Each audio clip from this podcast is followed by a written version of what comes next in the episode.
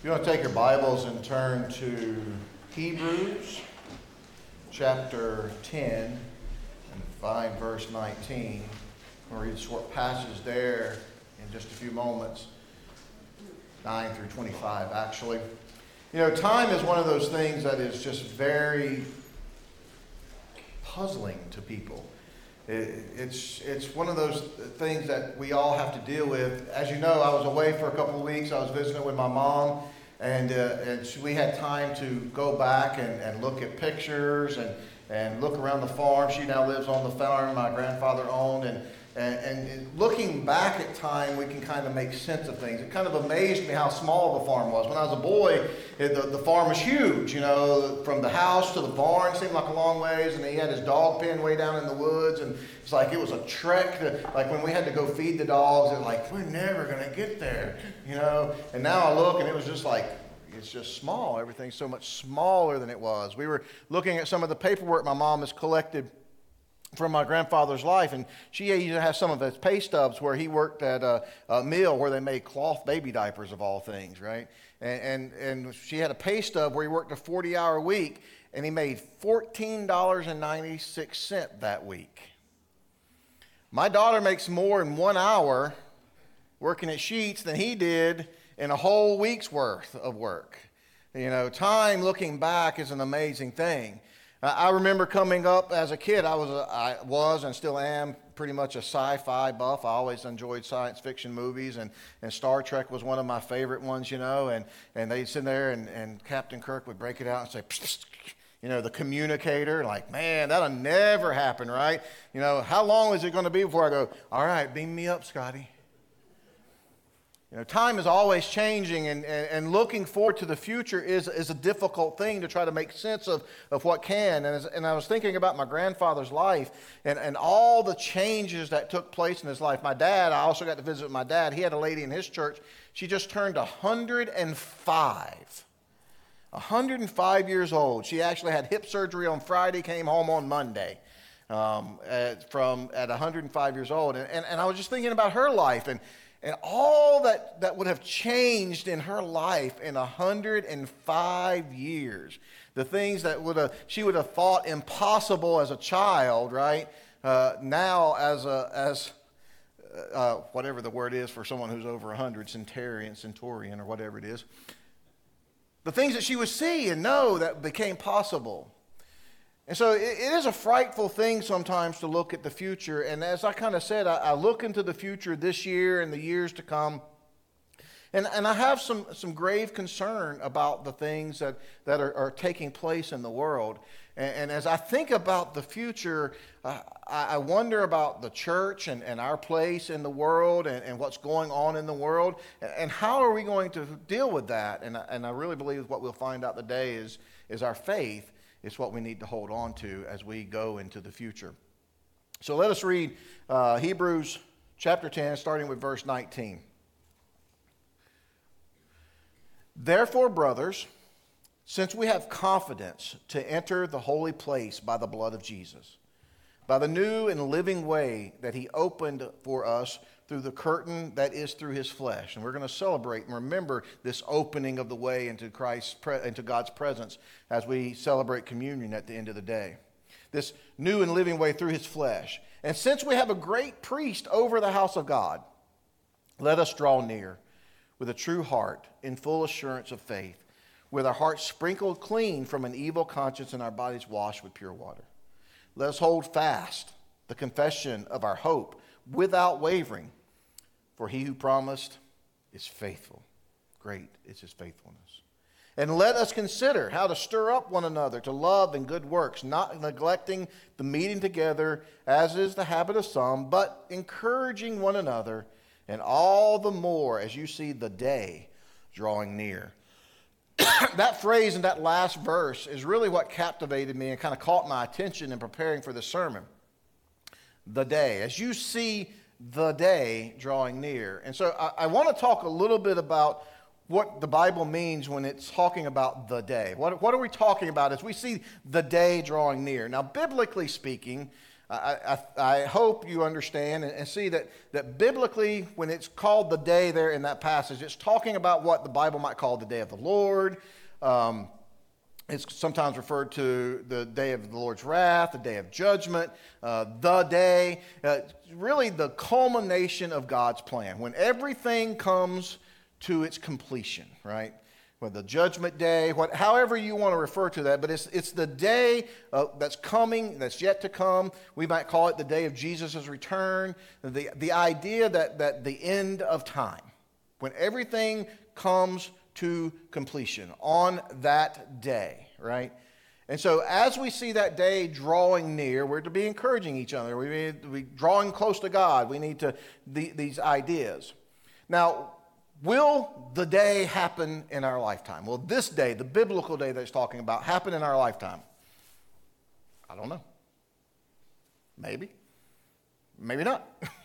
the one thing the Bible assures us of is nobody knows when the day is. It, it, tells us that we can anticipate it, we should be looking forward to it, and we can maybe even see it coming and approaching at a distance.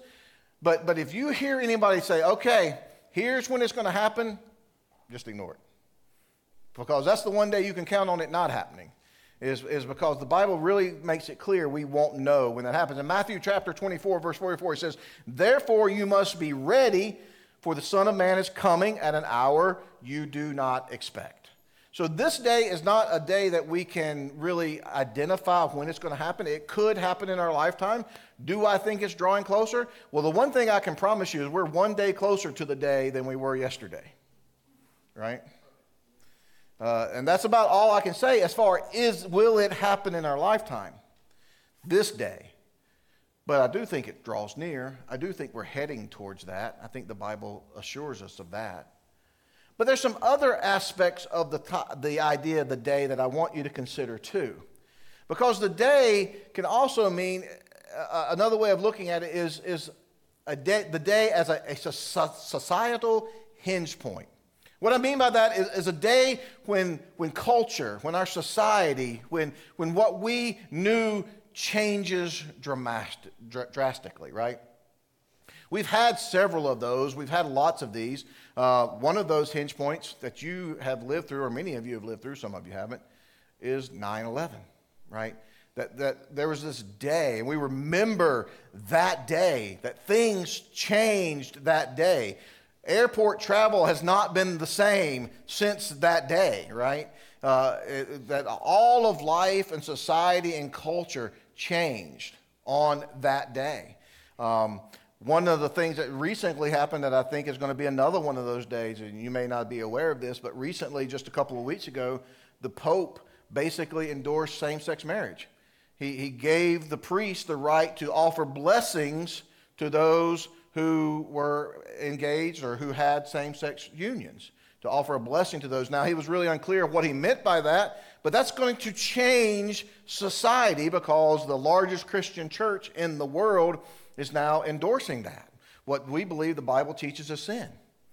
That's going to change things. That's a, that's a hinge point. That day just happened not, not two weeks ago, and we're going to see the change in culture over time of that. And so when we talk about the day, that we're going to have these points, these hinge points in life in society where things are going this way and change. In my view, there's been many of those. There seems to be an increasing number of those, and most of the, the points of change are moving away from traditional Christian values, moving away from the church, right? And so we're going to face a future that in, in a society that is moving away from us. Now we have two choices. We can move away from society because they're moving away from us, or we can turn and chase them because what we have is what they need, right? And say, you might be trying to get away from us, but we're not going to give up on you, right? But these hinge points, well, hey, and we'll see more and more. And I think we'll see a number of these days in this coming year. In the year 24, I think we're going to see some of these societal shifts. Uh, and they're going to be, oh, this is the day that that happened. And this is the day that that happened. And this is the day that that happened, right?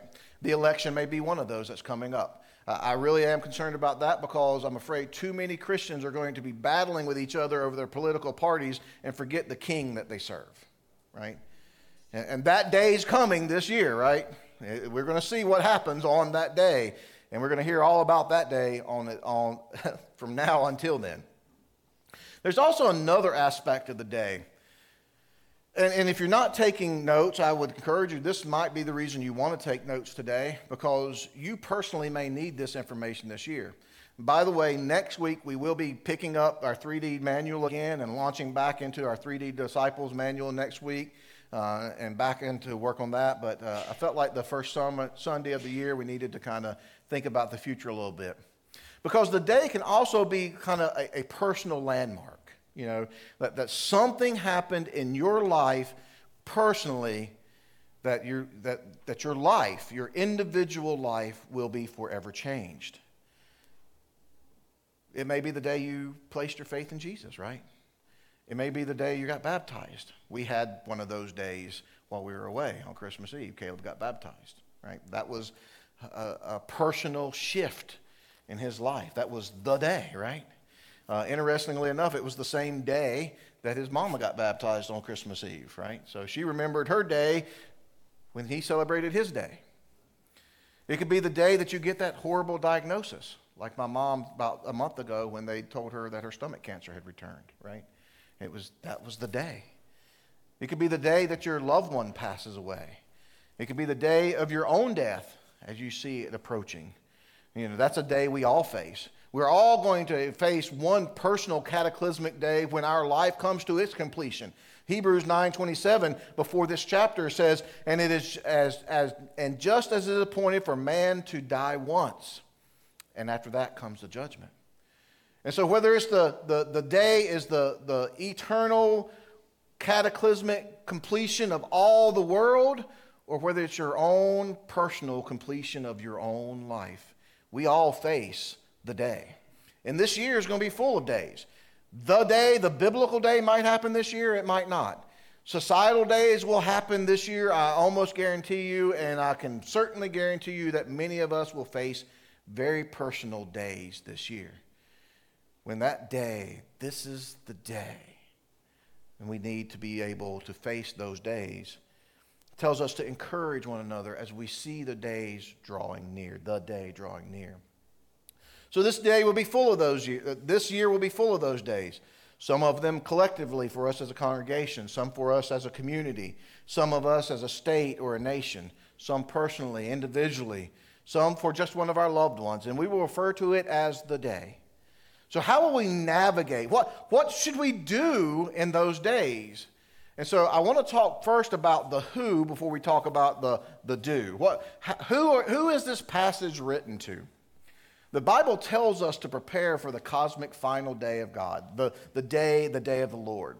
It actually tells us that we should be doing this in prep- that we should be preparing ourselves to face the day of the Lord and even our personal own personal days. In Matthew chapter 6, verses 2 and 3, it says, He answered, When it was evening, um, when it is evening, you say, It is fair weather, for the sky is red. And in the morning, it will be stormy today, for the sky is red and threatening.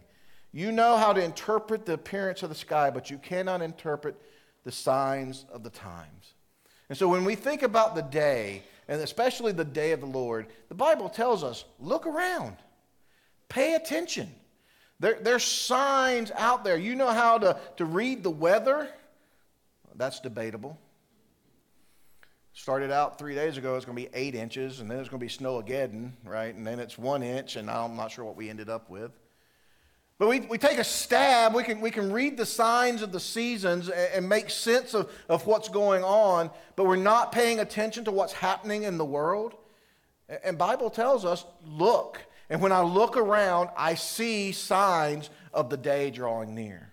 And we should be preparing ourselves for that. It tells us to one, anticipate the coming of the day, and that we should see it approaching. It actually tells us we should, uh, we should pray for, and Revelation says, yes, come, Jesus, come, that we should pray for the coming of the day. But for those of us, this, this encouragement, who is this encouragement for? Because the Bible is going to give us three very specific tasks to do in preparation for the day. But it's not for everybody, it's for a select group of people. It, it, the who is as important as the what to do, and the who is disciples. It says, here's how it describes us. This passage is instructions for those who find themselves facing extremely difficult and dangerous and troublesome times. This passage is for those is written to instruct those who are facing very, very difficult times. For those who are looking around and seeing things and like, man, things are bad. And they seem to be getting worse and worse. People like Matthew, what it describes in Matthew 24, 32, and 33. For the fig tree, from the fig tree, learn this lesson. As soon as the branch becomes tender and it puts out leaves, you know that summer is near. So also, when you see all these things, you know that, that he is near, uh, uh, that heaven is near and at the very gates. That, that we can look around and see things lining up for the return of God and for the day to come. And this passage is written for disciples who are really struggling and facing difficult times. Because here's how it describes a disciple. Therefore, brothers. He's talking to believers, right?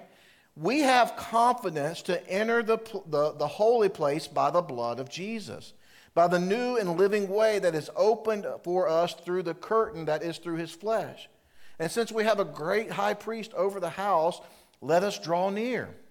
And so the idea is that these instructions on how to deal with difficult times, with the day, whichever kind of day it may be, is for those who can enter in the presence of God.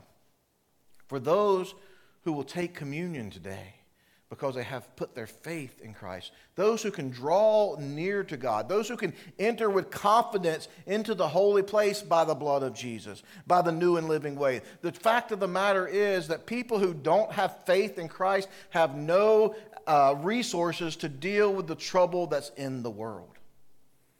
I often wonder how people who don't have faith, how do they make it? How, how do they deal?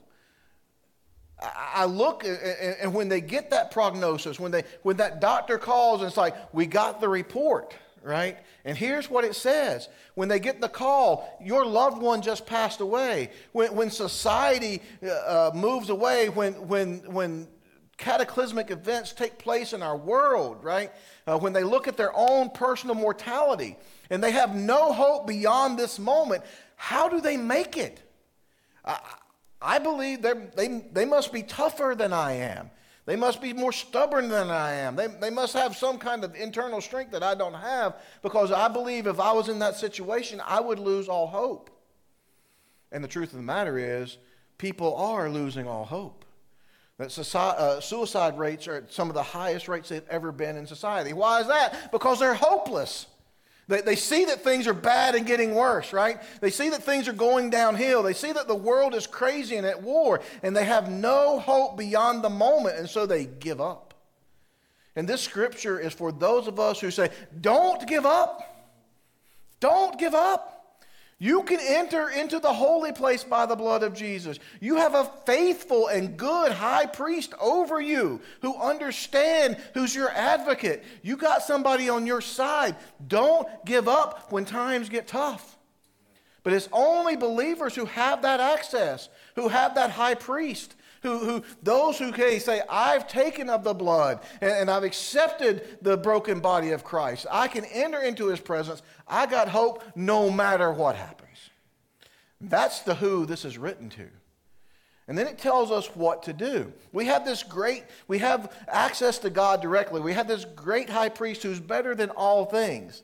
And so there's clear instructions for disciples and how to deal with the most difficult days.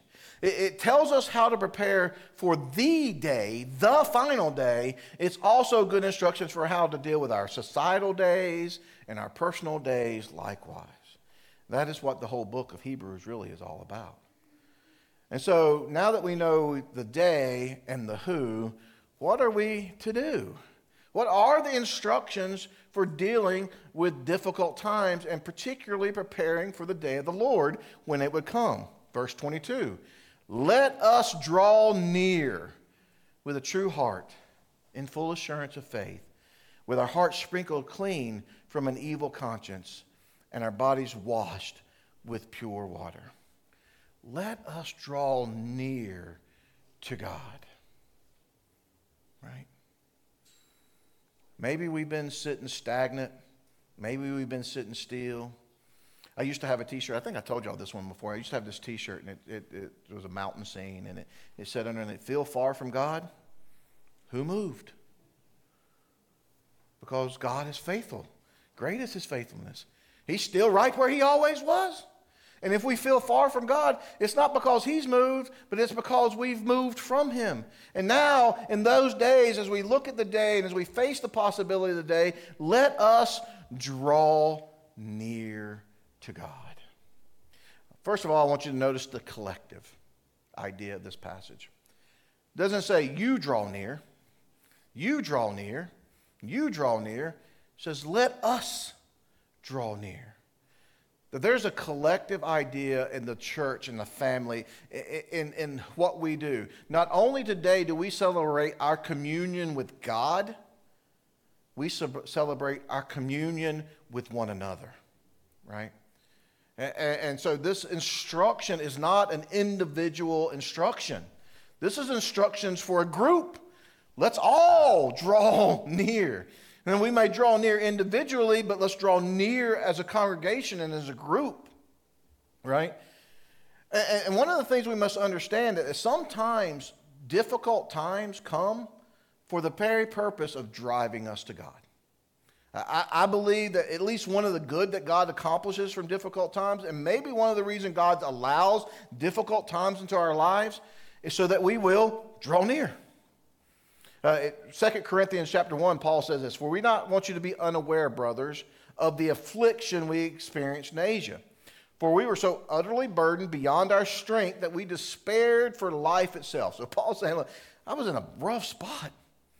I was thinking about giving up. I'd lost all hope. You know, he goes on, indeed, we felt we had received the sentence of death. But that was to make us rely not on ourselves, but on God who raises the dead. Paul says, Look, I went through an affliction that I never thought I could handle. And the reason God let that happen to me is so I would turn to Him. And so, one of the wise, most wise things we can do when we face difficult days, turn towards God. Draw near to God. It's just one of the benefits that God's able to manufacture out of the difficulties we endure while living in a fallen world. Is that we can use, God can use bad times to draw us and turn us and help us draw near to God. So, how do we draw near? I'm going to give you quick three steps. Number one, confess and repent. The first, the first sermon Jesus preached, we read Matthew today, repent, for the kingdom of God is near, right? Repent because the day is close. Uh, and all, all confession and repentance is, is turning towards God, right? God's where He's always been. We've moved far away from Him. The first step to drawing near to God is changing your direction and turning towards Him, right? The second step is discipleship, what we call discipleship.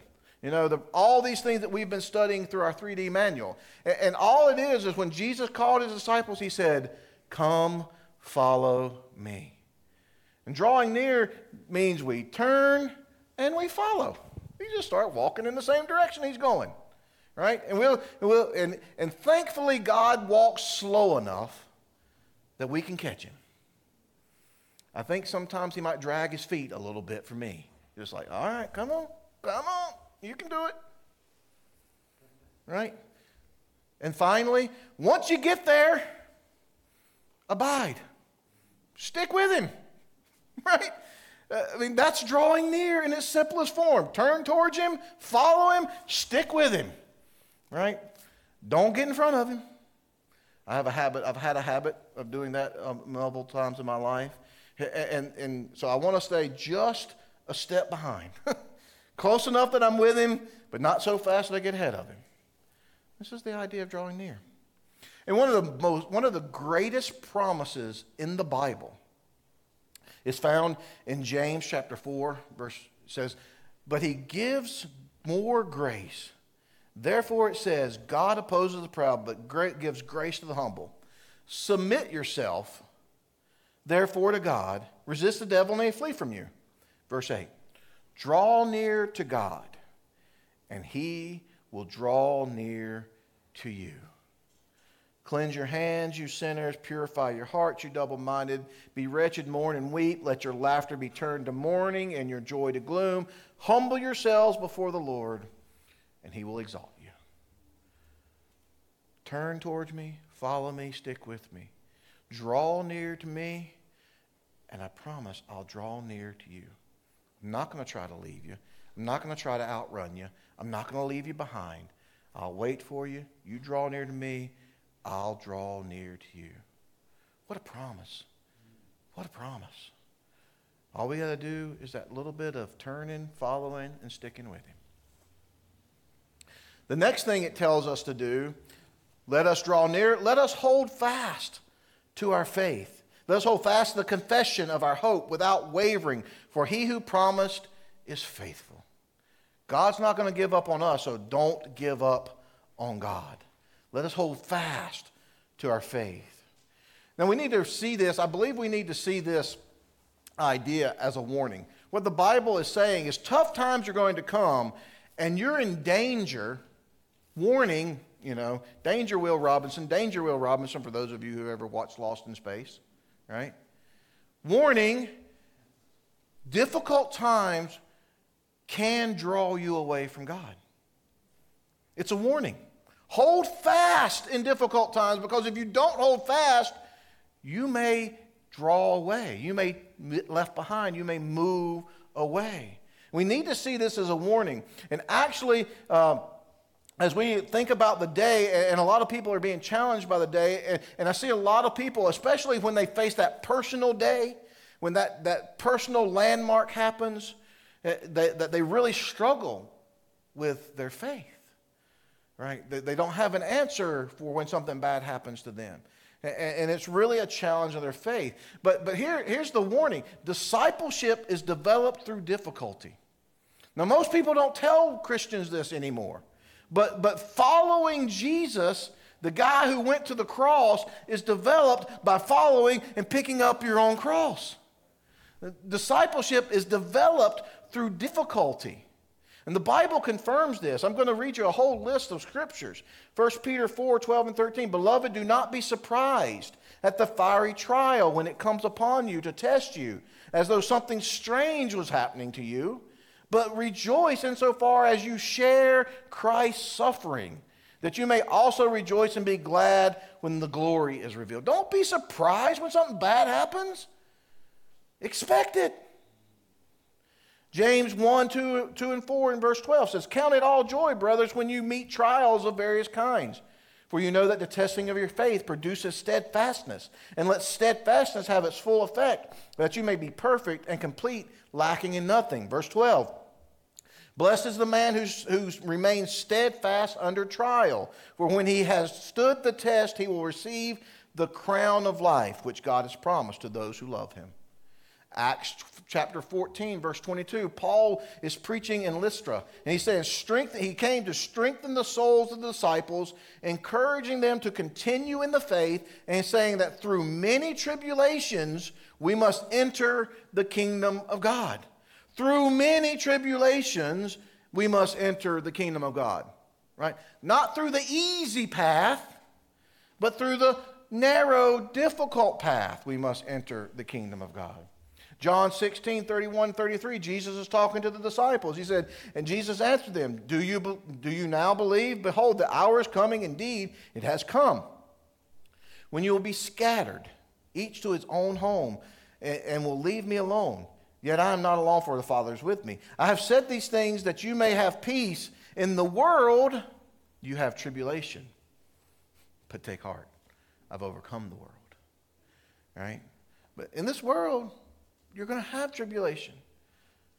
He, another place he warns them don't be surprised when the world hates you because they hated me first and you're following me. Hebrews chapter 11, the entire chapter. is about people who suffered seeking a better land. And it says they could have returned to the land they came from, but they wanted something better. And so they endured trials and, and, tribulation and pain and suffering because they had their eyes set somewhere better. Discipleship is developed through difficulty. And we need to hear that because I fear in too many churches in our country, particularly and around the world, that we have misrepresented the gospel. That we have told people, you accept Jesus and everything's going to be A OK. That is not the teaching of the scriptures. That, that we have adopted in many cases in our own theology, within our churches, and within our teaching, some kind of quasi prosperity mindset that is a mix of pop psychology motivational speakers and itching ears wanting to have preached to them what they want preached. And if y'all want that in a quote, you can look it up. I'll write it down for you because I stand on it. That what's preached in many, in many churches today is a feel good gospel that makes it all about the people sitting in the pews and not the God and King of heaven who's on his way back in that day. And thirdly, I'm afraid that the false teaching and the false teachers are starting to draw away people, teaching that it is uh, that teaching that it's got let me read this one again. I took time to write these down. The fault that false teaching, I'm afraid that false teaching and false teachers are starting to draw people away with a teaching that has enough truth to convince them and enough lies to condemn them.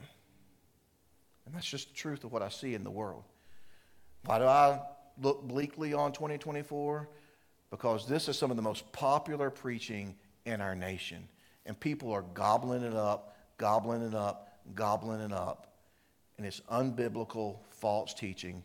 And the Bible, what the Bible says about many being led astray, one of those signs, the drawing of the day, is happening before our very eyes. And we're going to have to figure out how to stand up against that this year. And finally, the last to do let us draw near, let us hold fast our faith, and let us stir up one another.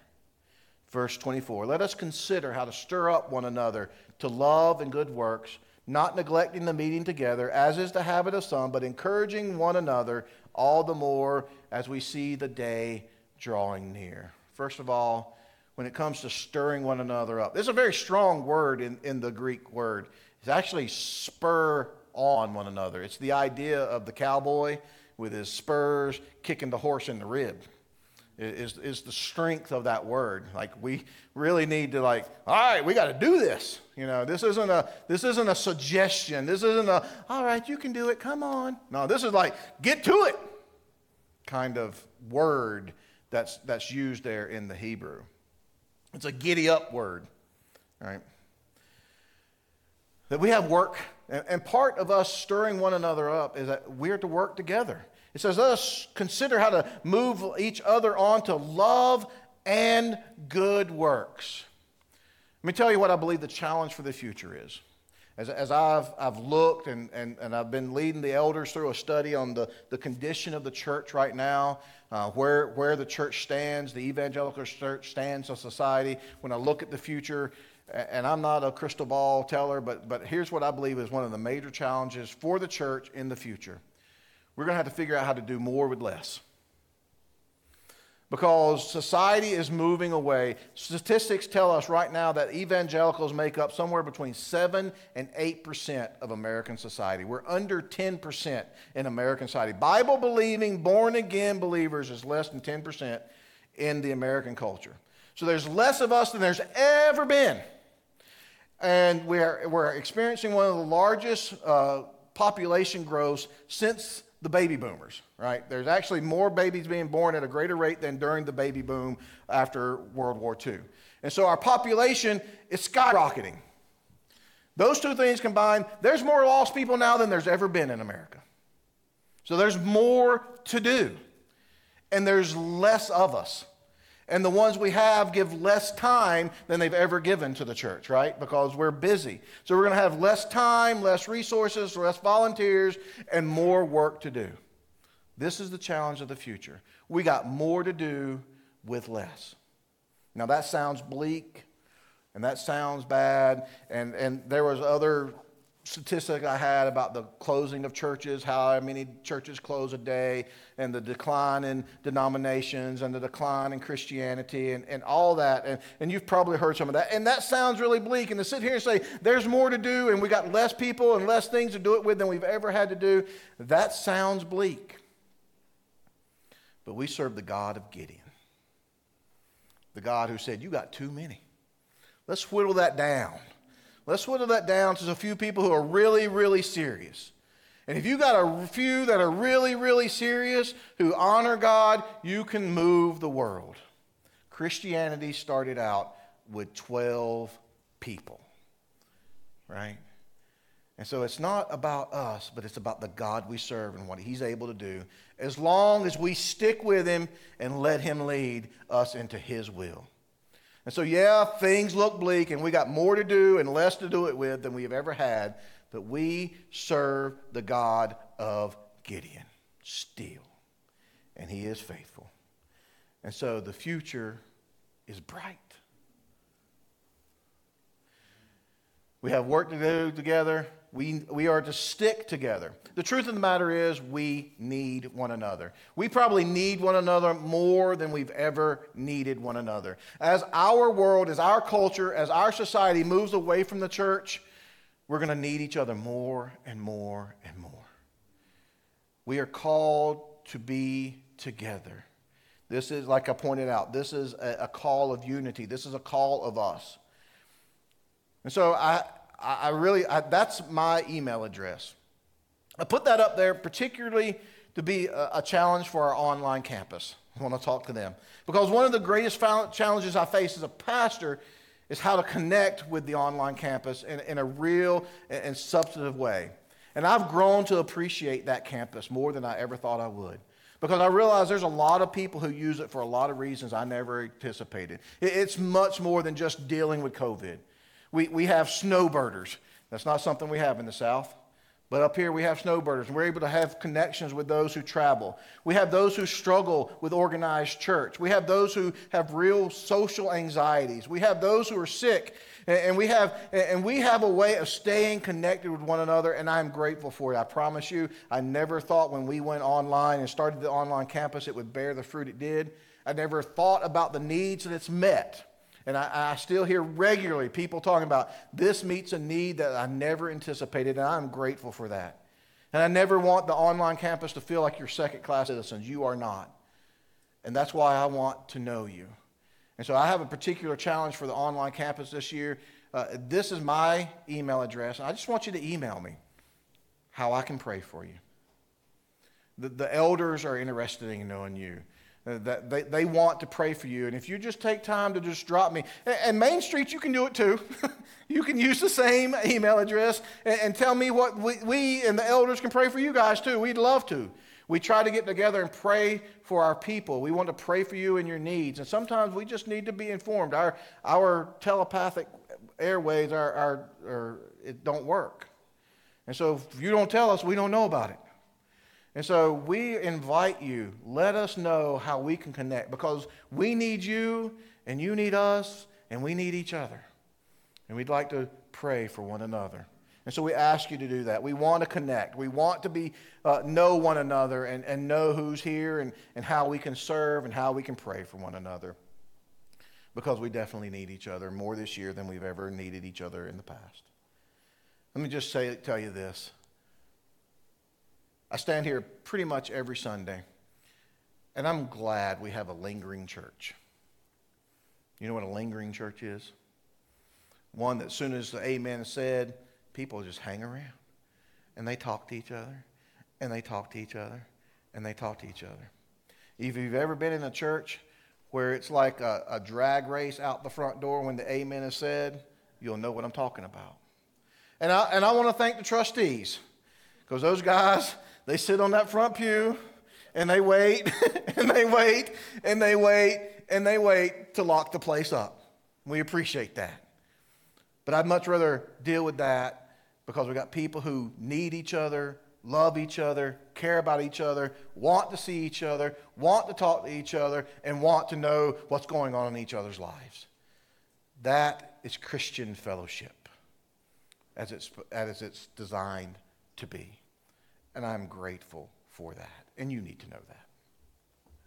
The last thing, we are encouraged to stir one another up. We're encouraged to encourage one another, right?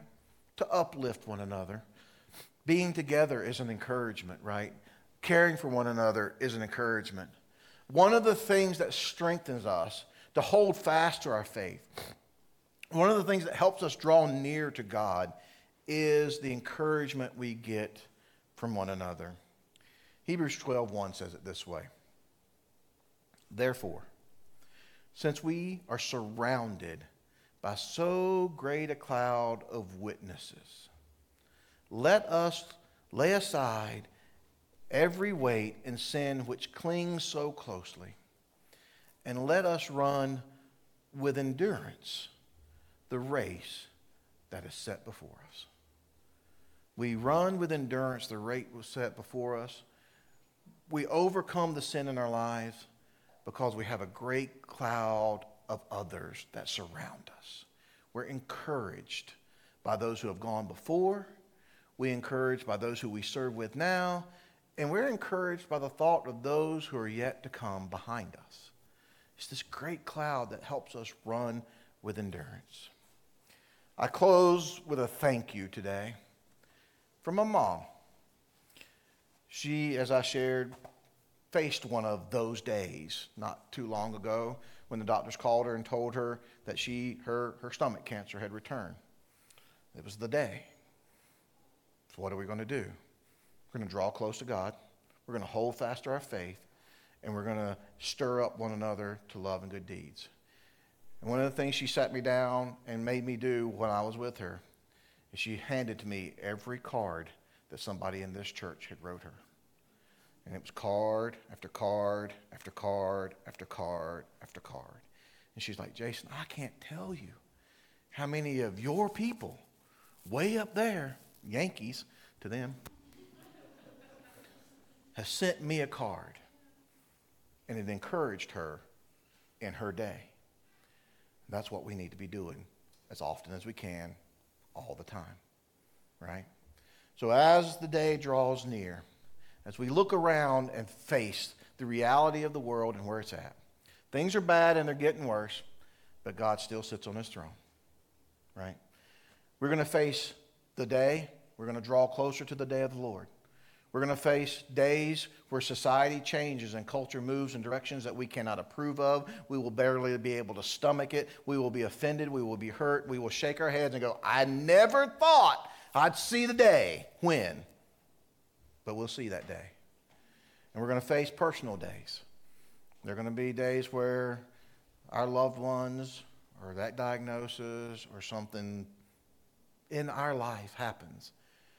And it will forever mark your life and it'll be changed forever from that day. All of those days are coming this year. So, what are we to do? Draw near to God together hold fast to our faith because He is faithful. So we're going to remain faithful. And we're going to stir up one another. We're going to giddy up the Church of America and stop being lazy and get busy about doing what we need to do because there's more to do than we've ever had to do. We're going to encourage one another, love one another, and be together to the glory of God.